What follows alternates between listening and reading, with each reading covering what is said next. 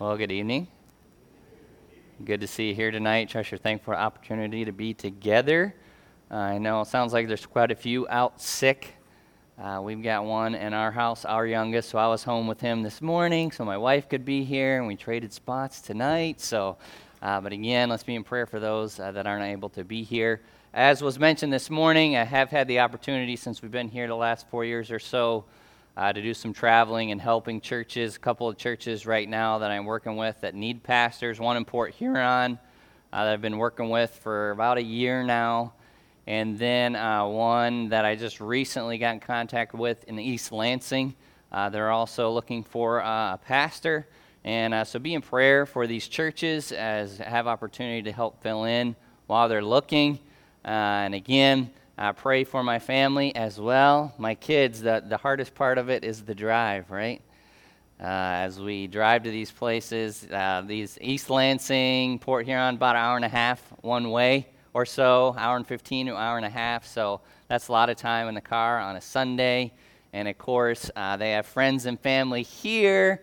So when you think of three hours in the car versus being here, you know, it's just kind of that, that's a challenge for them. So pray for them as they uh, work uh, through that, as we have opportunity to minister and to serve. But take your Bibles this evening. Let's turn to Matthew chapter 1. Matthew chapter 1. And hopefully, we can turn this towards the idea um, of thanksgiving in our hearts as we look uh, at this week and what lies before us. But we are going to look at verses 1 through 16 of Matthew chapter 1, and if you're there and you start looking through that, you see that that's a genealogy. Like, how can we be thankful for what we see there? And again, this is the genealogy of our Lord and Savior Jesus Christ. And what we're going to do is walk through and highlight, uh, as we have opportunity here tonight, some of the folks that are listed in this genealogy and remind ourselves, even of the history, right? Not all the histories here. We just have name after name after name.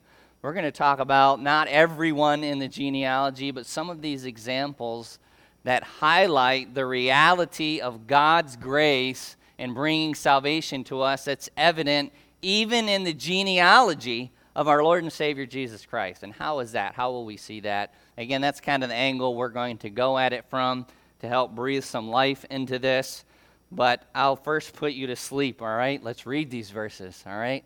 Verses 1 through 16, Matthew chapter 1. The book of the generation of Jesus Christ, the son of David, the son of Abraham. Abraham begat Isaac, Isaac begat Jacob, and Jacob begat Judas and his brothers. And Judas begat Phares and Zara and Tamar, and Phares begat Esrom, and Esrom begat Aram, and Aram begat Aminadab, and Aminadab begat uh, Naasson. And Naasson begat Salmon, and Salmon begat Boaz of Rachab, and Boaz begat Obed of Ruth, and Obed begat Jesse. And Jesse begat David the king, and David the king begat Solomon of her that had been the wife of Urias. And Solomon begat Rehoboam, and Rehoboam begat Abia. And Abia begat Asa, and Asa begat jo- jo- and Josaphat begat Joram, and Joram begat Ozias. And Ozias begat Jotham, and Jotham begat Achaz, and Achaz begat Ezekias. And Ezekias begat Manasses, and Manasses begat Amon, and Amon begat Josias. And Josias begat Jechonias and his brethren about the time they were carried away to Babylon. Wow, quite a bit of history if you're thinking a little bit that we've covered already. So we're in verse 12 if you're still following along, all right? And after they were brought to Babylon, Jechonias begat Salathiel, and Salathiel begat Zerubbabel. And Zerubbabel begat Abiud, and Abiud begat Eliakim. And Eliakim begat Azor, and Azor begat Sadoc. And Sadoc begat Achim, and Achim begat Eliud. And Eliud begat Eleazar, and Eleazar begat Matthan, and Matthan begat Jacob. And Jacob begat Joseph, the husband of Mary, of whom was born Jesus, who is called the Christ. And again, in introduction here, uh, we'll talk a little bit about the significance of this genealogy, right? And we're going to focus more on the application side of it. But just in introduction, there is a lot going on in the opening chapter of Matthew, uh, just in these few verses. And what's significant uh, just from a technical standpoint of Matthew's genealogy, Matthew's genealogy spells out Christ's legal right to the throne through the line of Joseph. So, again, when you compare this to the other uh, genealogy, which we'll mention um, here in a minute, you have Jesus right uh, to the throne uh, through Matthew's, uh, through the genealogy that's listed here, through the line of Joseph. Uh, you have the virgin birth, you have the names of Jesus Christ, the relationship to fulfillment as you go through the rest of, of the story of Christ's birth and all that's held here together. And as we think of even his name, Matthew doesn't point this out for us, but I believe this is highlighted uh, later in the other genealogy uh, that we have recorded in the Gospels. But he points out, right, who was born Jesus, who is called the Christ. And again, one writer said this On this occasion, the name was not to be left to the discretion of the parents. For this child is special and had a destiny that is expressed in the meaning of his name. And that's why he's called Jesus. He came to save his people from their sins. So Matthew gives us the legal right to the throne of David through his stepfather, Joseph. Joseph was his stepfather. Okay? And so, what was the point then? Why is Luke, why is there another genealogy, right? As you read through the Gospels, the Gospels kind of fit together. Why do we have a genealogy in Matthew and then another genealogy in the book of Luke? Well, because when you get to the book of Luke, Luke gives us his real bloodline. It traces the genealogy through Mary's family line bloodline to David uh, through Mary. It couldn't come, right, through Joseph's line because Jeconiah was cursed. Jeremiah 22 30, he w- his seed would not rule. So amazingly, God, through how he directed through history, brought the blood, bloodline through Mary's line and the legal right to the throne through Joseph's line, thus Jesus' right to the throne. And what a beautiful picture that is. And again, we're not going to get into all that, but we're going to focus on God's grace. How do we see God's grace at work through the genealogy of Jesus Christ in Matthew chapter 1? First thing that we see, the first principle, we see that the lives of Abraham and David are evidence of grace. What is grace? Grace is God's undeserved goodness. When we think about the lives of Abraham and David, uh, look at verse 1 of the genealogy. The book of the generation of Jesus Christ, the son of David, the son of Abraham. Two of the main players in the genealogy in the history of Israel, and Jesus Christ coming to earth the lives of Abraham and David are evidence of grace. And when we use the names, when we mention David and Abraham, I don't know about you, but it's just kind of, there's an awe inspiring feeling of perhaps men who I can't, I don't quite rise to that level, right? It's kind of how we feel. Men who were greatly used by God. Yet, how is David, David's life, an evidence of the grace of God? Well, David, folks, he sinned horribly, did he not? He committed adultery with Bathsheba, later had her husband murdered trying to cover it up so he could take her eventually as his wife. But that's not David's only failure. Guess where else David failed? David also failed in parenting evidenced most obviously by his own son Absalom. What did Absalom do? Absalom revolted against his father, basically ran him out of town, and tried to take over the kingdom for who? For himself. His son Solomon, who after David passed, took the throne, was led away from the worship of God by doing what?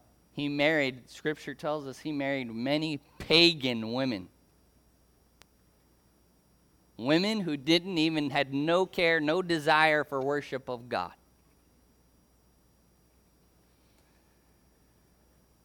And shortly after Solomon's reign, the kingdom was divided, never to be reunited. Yet, folks, God chose David.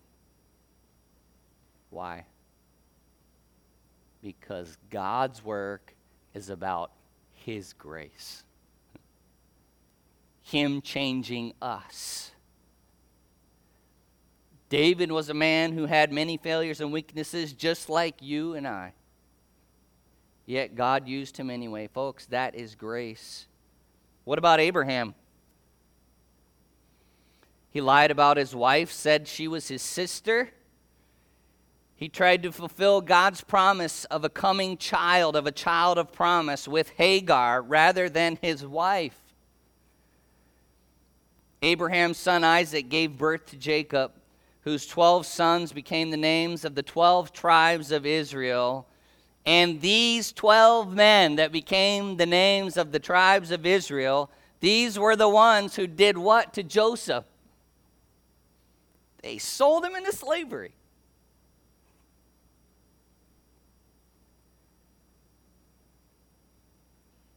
So, folks, through David's family, through Abraham's family, there were a slew of sinners and unfaithful people. Yet God was faithful to what? God is always faithful to his promise through what? Through grace.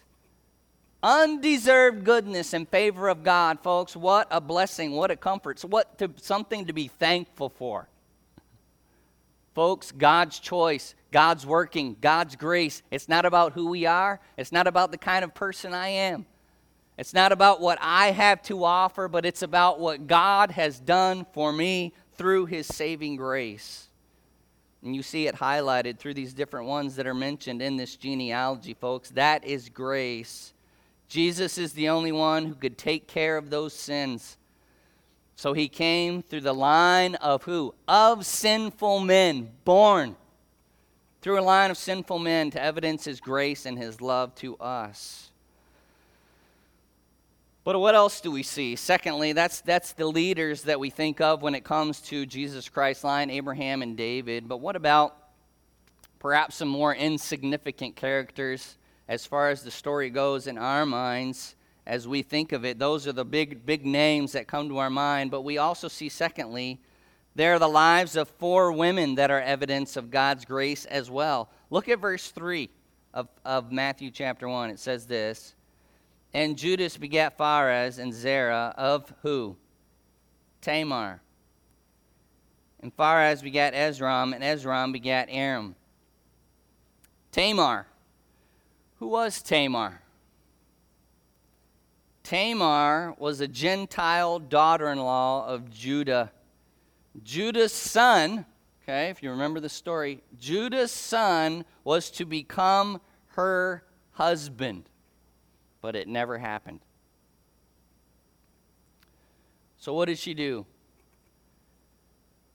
Tamar played the part of a prostitute, and Judah lay with her, and she had twins, right? Perez and Zerah, or Pharez and Perez, as we see them here in the text.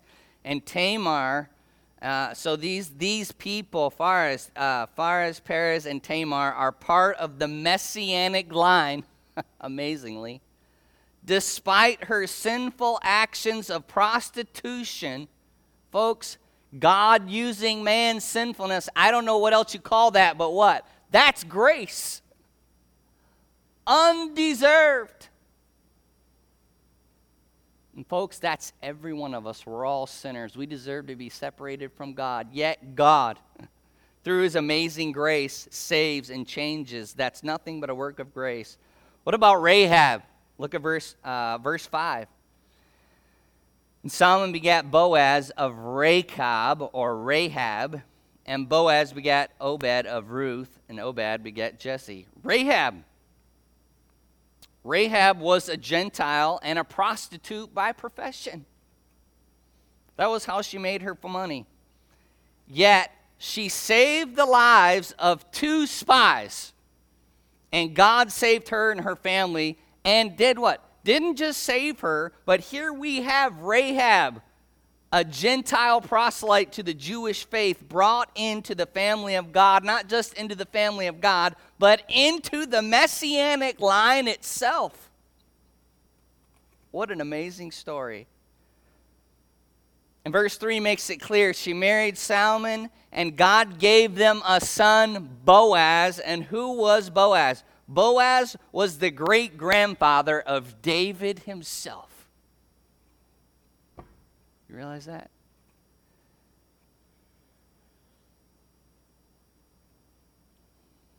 David's great grandfather was Boaz, and Boaz was the son of a Gentile prostitute, Rahab. What do you call that? Folks, that is grace. God's undeserved goodness and favor that every one of us have experienced if you're his child here tonight. What about another one we see mentioned also? Uh, look at verse 5. And Solomon begat Boaz of Rachab, and Boaz begat Obed of who? Of Ruth. And Obed begat Jesse. We also have Ruth here mentioned. Ruth was a Gentile Moabite, and she was the one now who married Boaz, her first husband. A Jewish man died. She accepted the Lord as her God and returned with Naomi to Israel. Jewish men were not to marry such women, right? That was not the general generally accepted practice. Yet God in his what? In his grace brought her into the line of the Messiah and Ruth was thus the grandmother of David himself. What a thought. There's nothing else to describe that other than grace. God's undeserved favor. One more example of this. Look at verse 6. And Jesus begat David the king, and David the king begat Solomon of her that had been the wife of Urias, of Uriah, right? So, so, and very interesting to me that it points this out. Doesn't name her specifically, but says he begat Solomon of who? Highlighting who she came from. Bathsheba, the husband, the wife of Uriah the Hittite. She committed adultery with David, the first child of that immoral union. When that first child was born, God said that child is going to die as a consequence of your sin. The first child died, but their son Solomon became the next king of Israel, and thus also in the messianic line. Folks, in God's grace, He uses sinners. Why should we be thankful for that? because we're all sinners. Christ's genealogy is full of grace and God's goodness before we even get to Jesus Christ and why he came. God uses sinners to accomplish his purpose. And then we get to verse 16, and we see Mary mentioned in verse 16. It says, And Jacob begat Joseph, the husband of Mary, of whom was born Jesus, who is called the Christ. The life of Mary, as well, is the evidence of grace. She was chosen to be the mother of Jesus, his real flesh and blood mother. And some have claimed, right? Some like to claim that in some special way, Mary was somehow not born in sin herself. But, folks, how Mary was a sinner just like you and me.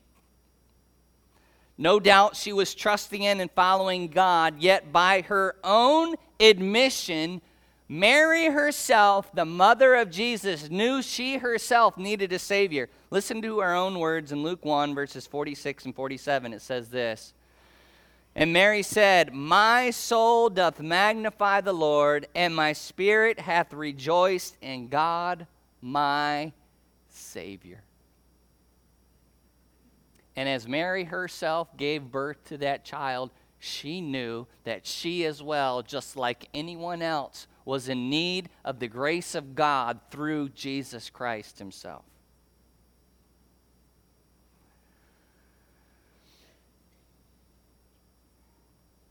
The only grace that Mary had in her life came from her Savior, no deity of her own. She is no different than anyone else, a sinner in need of the grace of God, just like each and every one of us. Yet, folks, amazingly, God did what? He used her anyway. Just like He uses us. We have much to be thankful for. You're noticing a theme here. No doubt God's grace chose her for a special opportunity, birthing not only her Savior, but your Savior, my Savior. But she, still a sinner, was saved by the grace of God. What wonderful truth. So, as we look at this, folks, this whole genealogy, if you think about the history, right, and I've just touched on some of it, we could spend the whole night going through we kind of skipped over the whole section, all the kings of Israel that were mentioned. And the ups and the downs that are evidenced there, all stories of the grace of God. This whole genealogy is nothing but a testimony to God's grace and goodness in spite of what? In spite of sinful men and women. The history recorded here goes from Abraham to David, then from David to the Babylonian captivity, and from the captivity to the time of Christ. And what is it that we see throughout this whole genealogy? Folks, men may fail, men will fail, but what prevails? God's grace.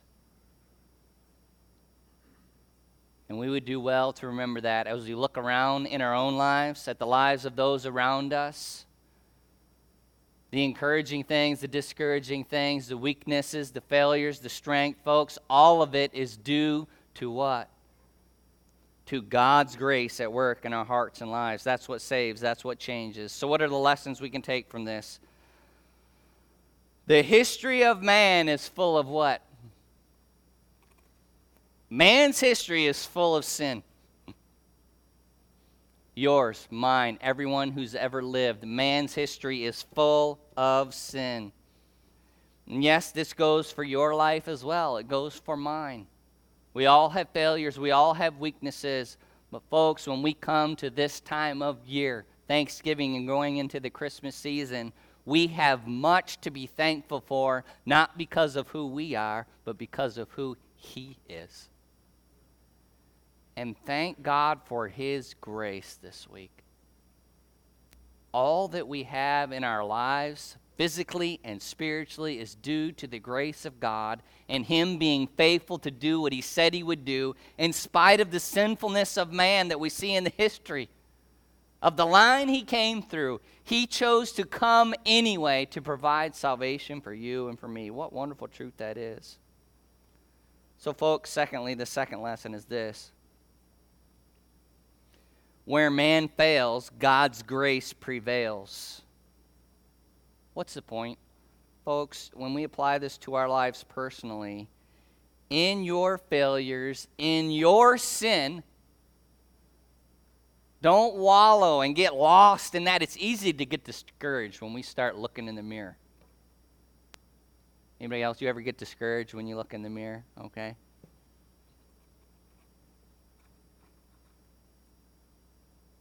Folks, when you start to get discouraged and introspective and focus and see where your failures, where you're weak, where you fail, where you sin, where you're not where you ought to be, folks, what is the answer to that? The answer is not within you, the answer is in the grace of God.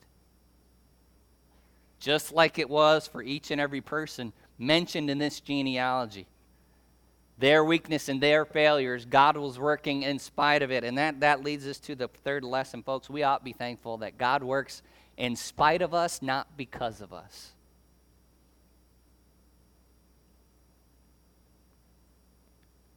God is at work. Through the ups, through the downs, through our weaknesses, through our failures, as we continue to look to Him, it's a work of His grace that carries us through. Why? We don't have anything to offer to Him. He is the one who has come and given everything to us. And may we, as God's people, live in light of that and be thankful for His goodness and His grace that's evident every day in our hearts and in our lives. Let's pray. Dear Father, we do thank you for your grace and your mercy that's work that's at work in our hearts and lives, uh, for your honor and for your glory and for your goodness uh, that we in no way deserve. And we thank you that in your your wisdom and in your grace you provided a way through. You sent your son Even through a long history of sinful men, you were faithful to your promise to send a seed who would be the answer to man's need, and it was Jesus Christ himself. And would you help us to glory in his work on the cross and the salvation that's been provided through him for your honor and your glory? And we'll thank you for it. In Jesus' name, amen.